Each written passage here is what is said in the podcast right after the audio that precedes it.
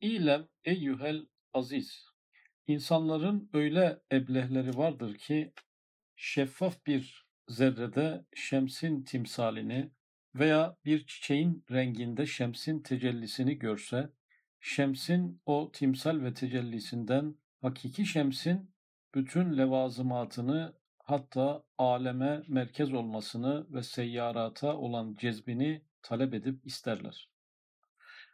Evet, insanların öyle eblehleri vardır ki, yani düşüncesiz, akılsız, aklı kıt insanlar vardır ki, hakiki güneşle güneşin yansımalarını birbirine karıştırır. Bir hakiki güneş var, bir de zerrelere yansımış olan bir güneş var. İkisi aynı değil.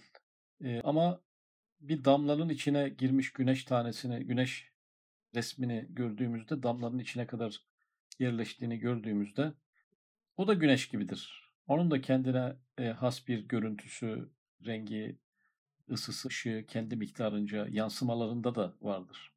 Onu güneş zannederler. Güneşin yansımasını güneş zannederler. Yansımadaki güneşi e, hakiki güneş zannederler veya aynadaki güneşi gerçek güneş zannederler. E, burada bir çiçek örneği verdi, bir de zerre örneği verdi. Şeffaf bir zerre, şeffaf bir zerre yani hava da olabilir, su da olabilir. Bir de çiçek. Çiçeğe bakıyor. Çiçeği dikkatli inceleyince güneşe hiç bakmamış. Güneşin çiçeğe yansıması, renklerini ortaya çıkarmasından yola çıkarak güneşi çiçeğin içinde arıyor. Şeffaf zerrenin içerisindeki güneşi görerek e, güneşin hakikisi herhalde budur demeye başlıyor. Isıtan, ışık veren, renk veren bu zerrenin içerisindeki güneştir diye e, zannetmeye başlıyor. Evet böyle olunca da bu sefer yeni talepleri gerçekleşmeye başlıyor. Yani ayna diyelim, aynadaki güneşi güneş zanneden birisi e, bu sefer güneşin vazifelerini aynadaki güneşten de e, beklemeye başlıyor. Bu beklediği görevlerden bir tanesi aleme merkez olması. Nasıl güneş bizim kendi yaşam alemimizin bir merkezi ise o da aynada gördüğü güneşi veya çiçekte gördüğü güneşi veya şeffaf zerrede gördüğü güneşi yaşamın merkezi olarak görmek istiyor. Başka ne bekliyor oradan? Hakiki şemsin bütün levazımatını, levazımatını. Güneşten beklenen bütün görevleri ondan bekliyor. Ve seyyarata olan cezbini, yani gezegenlere olan çekim gücünü de yine oradan bekliyor. Yani güneşi yanlış güneş yanlış güneşe güneş dediği için e, güneşten artık büyük şeyler beklemeye başlıyor. Onları bulabilecek mi? Bulamayacak. Çekim kuvvetini orada bulabilecek mi? Bulamayacak. Yaşamın merkezi olması, e, mevsimleri getirmesi, geceyi gündüzü doğurması gibi beklentilerini bulabilecek mi? Bulamayacak. Ama böyle bir beklentiye giriyor. Aslında e, burada e, güneşten maksat Cenab-ı Allah yansımasından maksat da ilahi isimler, esma-i ilahiye. İlahi isimler yansıyor, yaşama yansıyor. İnsanlar da o yansıyan ışıkları güneşin kendisi zannedebiliyorlar. Mesela Şafi ismi yansıyor. Kişi e, bunu doktor üzerinde görüyor, doktorda yansıdığını görüyor. Bu sefer doktorun bu ismi yansıtan biri değil de şifanın kaynağıymış gibi görmeye başlıyor. Şifanın kaynağı gibi görürse doktordan beklentileri artıyor.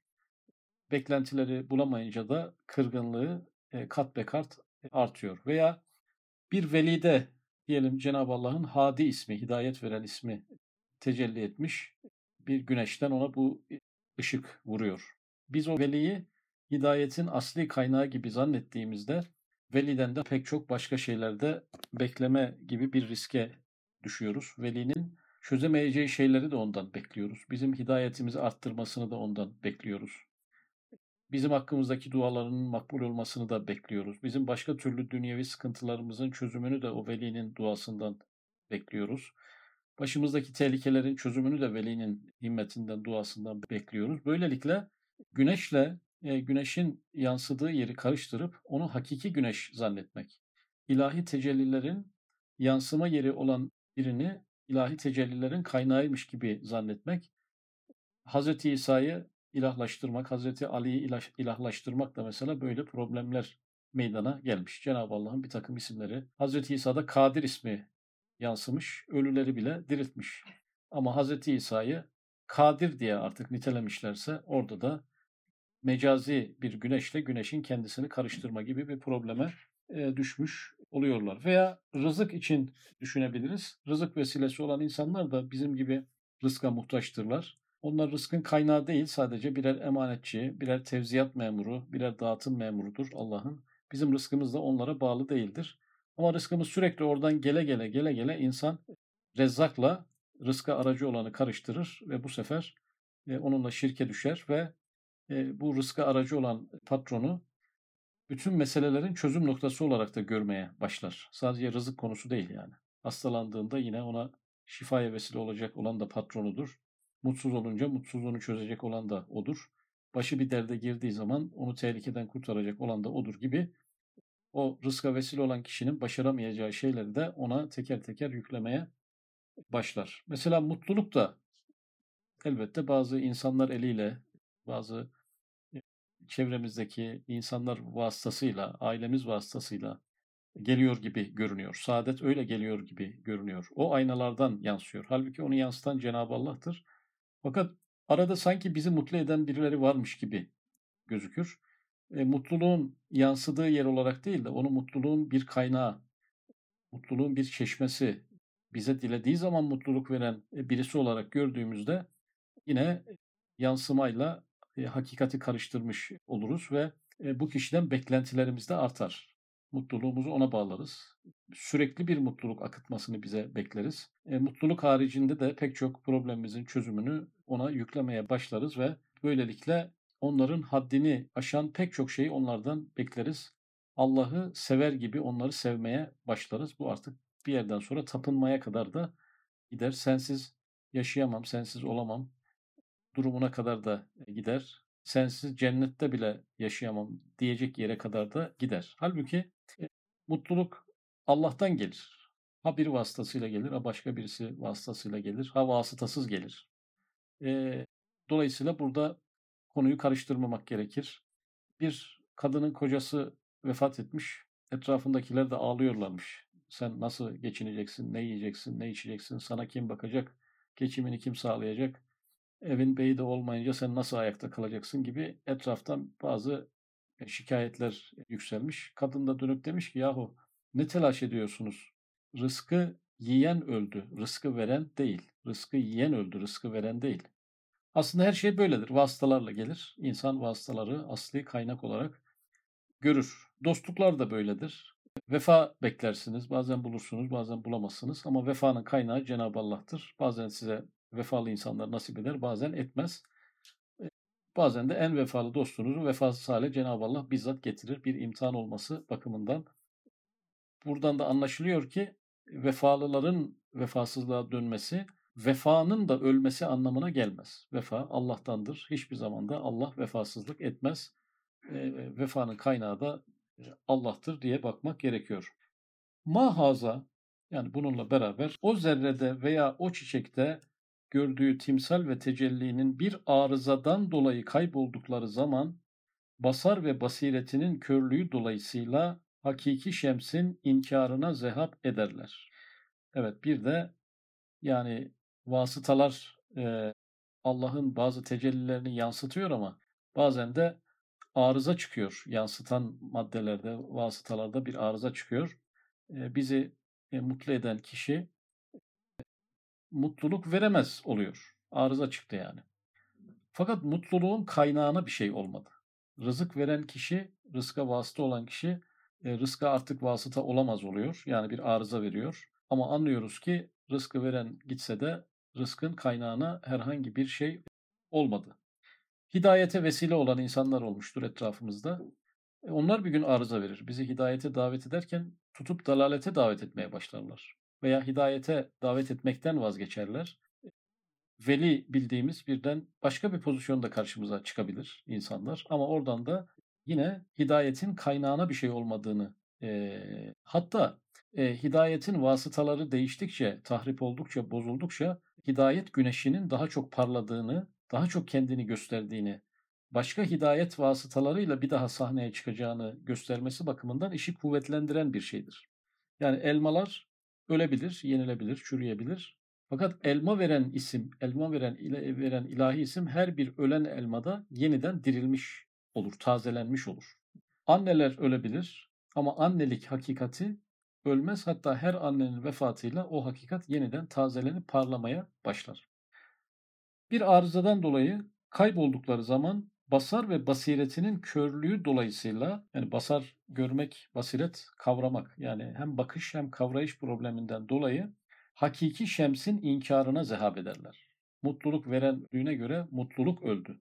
Rızık veren öldüğüne göre rezzak, şifa veren öldüğüne göre şafi gibi bir yere kadar konu e, gider. O yüzden bu tür insanlar yaşamı karanlık görürler. Vasıtaları, e, tutunduğu dalların kopmasıyla yaşamı artık kapkara görmeye başlarlar. Kaynaklarla ilişkili olmadıkları için, sürekli aynadaki güneşe baktıkları için aynaları kırıldığı zaman artık güneş yoktur, kimse bizi aydınlatamaz diye düşünmeye başlarlar.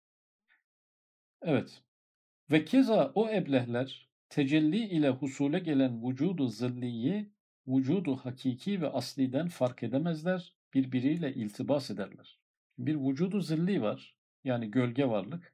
Bir vücudu hakiki var, o da hakiki varlık, gölge değil. Bir de vücudu asli var. Yani aslında dünyada gördüğümüz bütün nimetler gölge nimetlerdir. Bu nimetlerin asılları ahirettedir. Onlara hakiki nimetler e, diyeceğiz. Fakat bir de vücudu asli var. Asli vücutlar. Onlar da esma-i ilahiyedir. Yani aslında esma-i ilahiye ile kıyaslandığında cennetteki nimetler de gölgelerdir. Şimdi dünyadaki nimetler gölgelerin gölgesidir diyelim. Ahiretteki nimetler gölgedir. Hakiki nimetler de esma-i ilahiyedir. Hakiki kökenler esma-i ilahiyedir. Hakiki dayanaklar esma-i ilahiyedir. Ehli sünnetin görüşü olarak eşyanın hakikati sabittir ve eşyanın hakikati esma-i ilahiyedir. Yani dolayısıyla rızkı tüketirsin ama rezzakı tüketemezsin.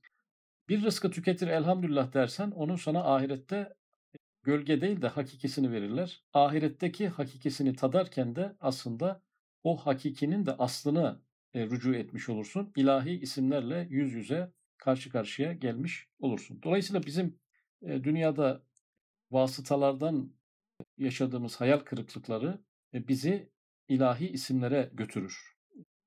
Bu aracıların sağlayamadığı saadet, mutluluk, hidayet, e, rızık onları sürdüreme işlerinden anlarız ki meğer başkası bu, bu mevzuyu sürdürüyormuş. Onlar gidince de rızkımız devam ettiğine göre anlarız ki hakiki e, kökenler esma ilahiye iledir. Onlar hiç bozulmadığı, değişmediği, yıpranmadığı için aradaki aracılar gitse de o nimetlerle ilişkimiz yine devam etmeye başlar.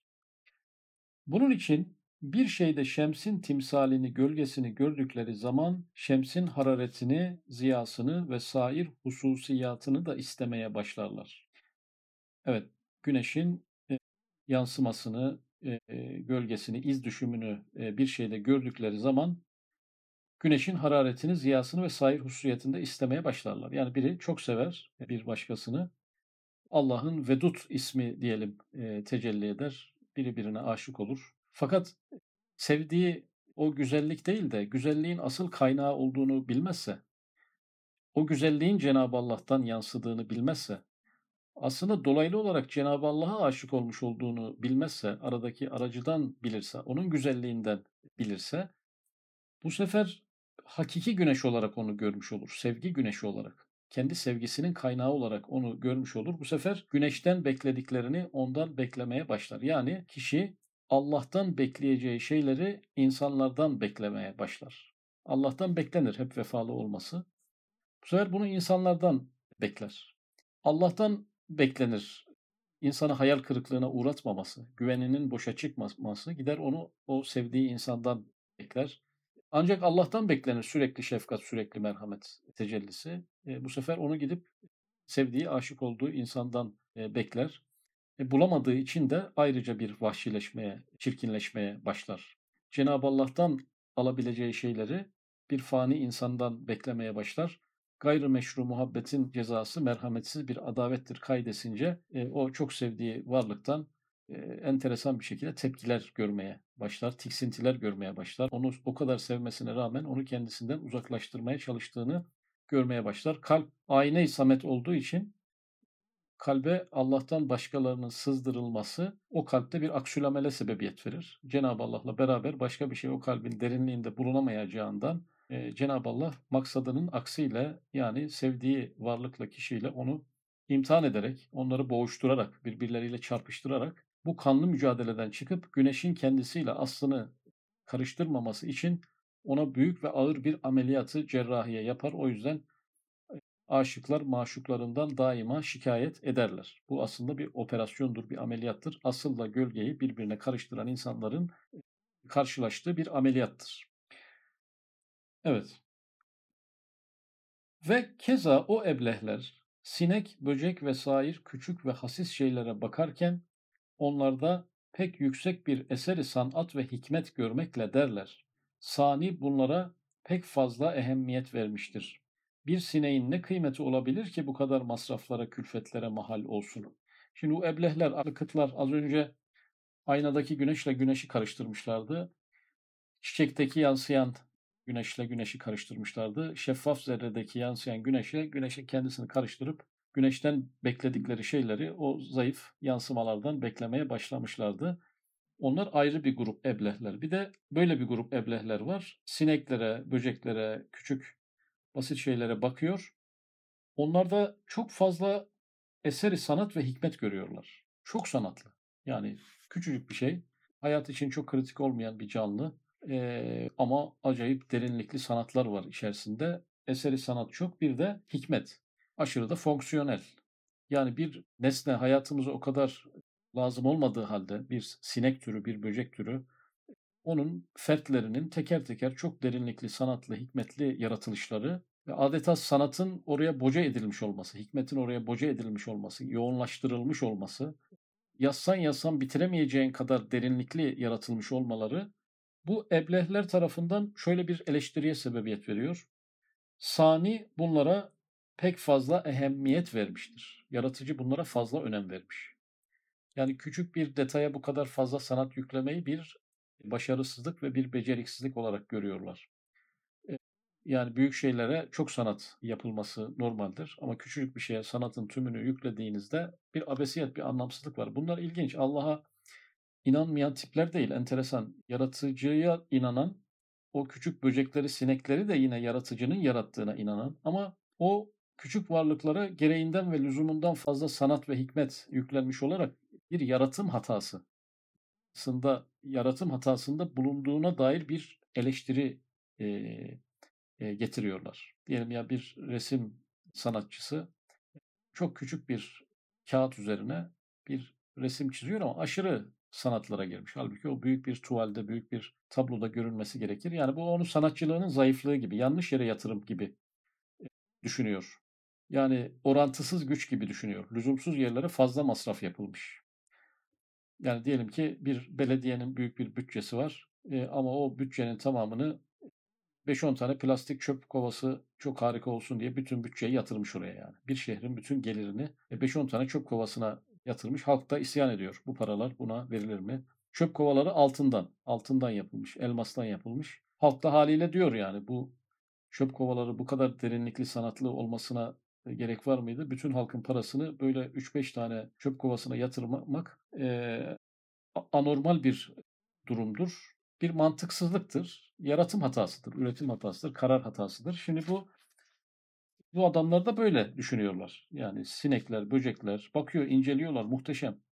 Ama değil mi ki bir şeyi Allah'ın yarattığını bilmek insanı imana götürmez. Bazen isyana da götürür. Lüzumsuz bir iş yapıldığına dair bir kanaate eriyorlar yani onlar.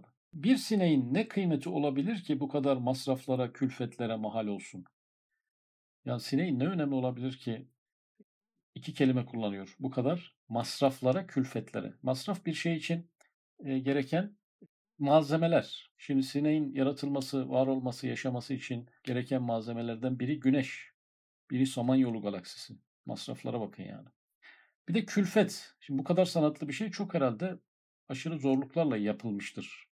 Yani bu kadar masraf ve bu kadar zorluk ve bu kadar fonksiyonel olmayan bir şeye yatırılmış.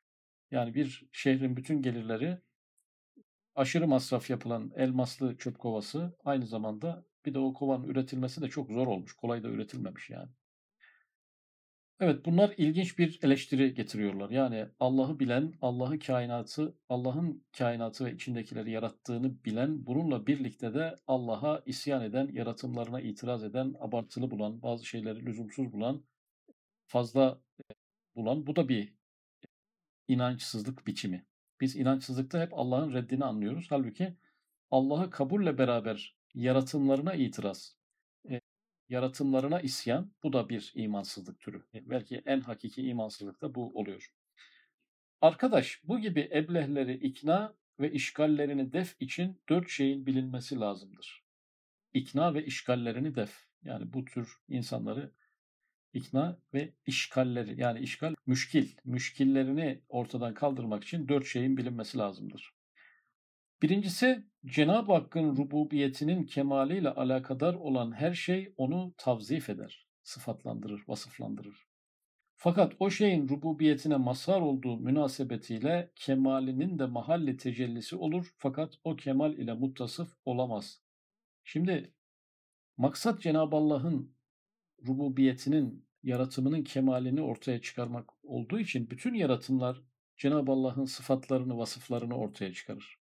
Yani sonuçta sinek de bir yaratımdır, Samanyolu galaksisi de bir yaratımdır. İki yaratımın da hedefi Cenab-ı Allah'ın iş yaparken ki vasıflarının ortaya çıkması olduğuna göre bu vasıflardan biri sanidir. Demek ki Samanyolu galaksisi de sanatlı olacak, sivrisinek de sanatlı olacak. E, bu vasıflardan birisi mukaddirdir. Ölçü, ölçülere ve dengelere dikkat edilmiş olacak. Bu vasıflardan birisi hakimdir. Gayelere, hikmetlere, faydalara dikkat edilmiş olacak. Çünkü eşya kendisi için var değil.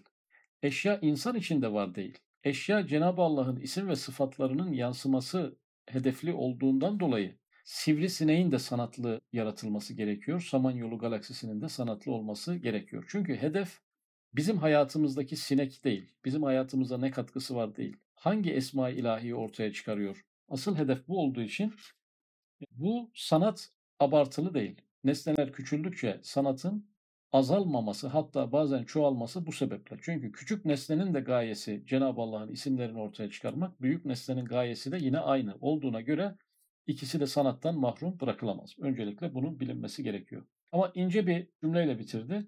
Fakat o kemal ile muttasıf olamaz. Bitişik. Yani sineğin sanatları sineğe bitişik değil, sineğe ait değil. Sinek onların sahibi değil, o sanatlar sineğe verilmemiş.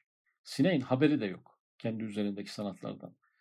E, dolayısıyla insanlar da öyledir. Onların güzellikleri, bilgileri, eğitimleri, kapasiteleri onlara bitişiktirilmemiştir, sahiplik olarak verilmemiştir. Dolayısıyla hiçbir şey kendi sıfatlarının sahibi olmadığından dolayı o sivrisineğe yapılmış bu yatırım fazladan bir yatırım değildir. İkincisi her şeyden Cenab-ı Hakk'ın nuruna bir kapı açılır. Bu kapılardan birisinin kapanması gayrı mütenahi sair kapıların da kapanmasını istilzam etmez.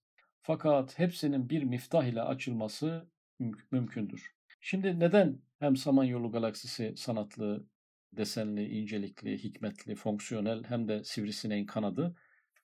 Çünkü her şeyden Cenab-ı Hakk'ın nuruna bir kapı açılır diyor. Yani insan neyi incelerse incelesin, e, neyi seçerse, incelemek için neyi seçerse seçsin, hangi alanda zaten çalışıyor olursa olsun, hangi alanın zaten uzmanı olursa olsun, oradan Cenab-ı Hakk'ın varlığına ve birliğine e, ve vasıflarına gidecek yollar bulabilmesi için Cenab-ı Allah kainattaki her eşyaya isimlerini terkip ettirmiş, yansıtmış. Dolayısıyla adamın biri de sinekleri inceleyecektir elbette. Kendi alanı o olacaktır. Onunla ilgili bir yaşam sürecektir. Onu da Cenab-ı Allah mahrum etmemek için ilahi isim ve sıfatları aynı şekilde orada da tecelli ettirmiş. Bir başkası da galaksiyi inceleyeceğinden dolayı galaksideki sanatlar, hikmetler de oradan Allah'ı onun yol bulabilmesi için yine aynı şekilde meydana getirilmiş. Demek ki insan bir şeyi okuyamayınca, bir nesneyi okuyamayınca başka nesnelere de geçebilsin diye, başka kapıları çalabilsin diye kainatın hiçbir tarafı e, sanattan, hikmetten, ilahi isimlerden mahrum e, bırakılmamış. Sinekler de, böcekler de bunlardan biriydi. Onlar da Allah'a giden bir kapıdır. Birileri de o kapıyı çalacağına göre onlar da bu vasıflardan mahrum bırakılmamış. Üçüncüsü, ilmi muhitten inikas eden kader her şeyde Esma-i Nuriye'den bir hisse tersim etmiştir. İlmi muhit, yani kuşatıcı ilim, yani geçmişi, geleceği, şimdiyi kuşatan, bir şeyin evvelini, ahirini, zahirini, batınını kuşatan ve onda takdirler bulunan ilmi ilahi, Cenab-ı Allah'ın ilmi her şeyde Esma-i Nuriye'den bir hisse tersim etmiştir. Yani her nesne, her canlı, çeşitli ilahi isimlerin çeşitli nispetlerde bir araya getirilmesinden oluşan bir sanat tablosudur. Diyelim Arslan'da bir kahhar ismi var. Bazen parçalıyor ama kendi yavrusuna da şefkati var. Demek ki Rahman, Rahim isimleri de onda tecelli etmiş. Bütün isimler bir nispette var. Yaşamdaki her şey Esma ilahinin nispetlerinin değiştiği, bazı nispetlerin biraz daha ön plana çıktığı birer tablodur. Sinekler ve böcekler de bunlardan biridir. Bunlar nereden yansıyor? Yani bu nispetler hangi ilahi ismin hangi nispette yansıyacağını belirleyen nedir? İlmi muhitten inikas eden kader. Cenab-ı Allah'ın takdiri. Her şeye kendi nispetinde ilahi isimlerden yansıtmış. Dördüncüsü İnnemâ emruhu izâ erâde şey'en en en yekûle lehu kün feyekûn. Ma halkukum ve la ba'thukum illa ke nefsin vahide.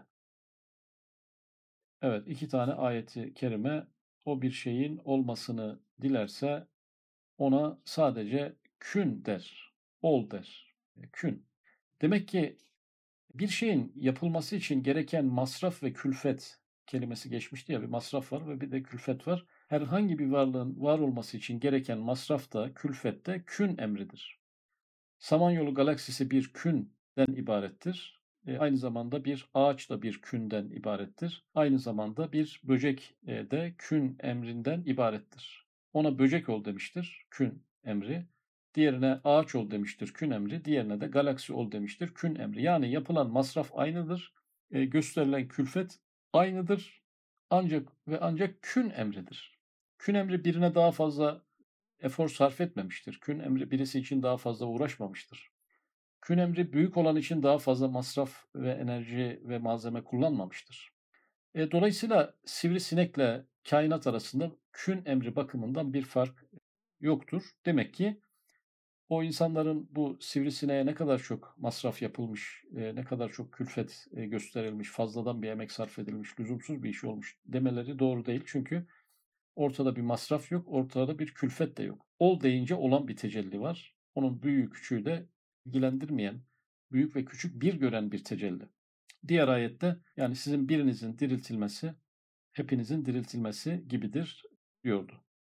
Bu ayetlerin sarahatine göre her şeyin vücudu kün emriyle bağlı olduğu gibi bütün eşyanın icat ve sonradan ihyaları bir nefsi vahidenin icat ve ihyası gibidir. Demek icat Cenab-ı Hakk'a isnat edilirse bu kadar rahat ve kolay olur eğer bu varlıkları Allah'ın yarattığıyla ilgili bakıyorsak konuya bir masraftan ve külfetten bahsedemeyiz. Bir rahatlıktan ve kolaylıktan bahsedebiliriz. Ama esbaba ve eşyanın kendilerine isnat edildiği zaman bütün ukalanın ve eblehlerin hükümlerinden neşet eden muhalatı yani imkansızlığı kabul etmeleri lazım gelir.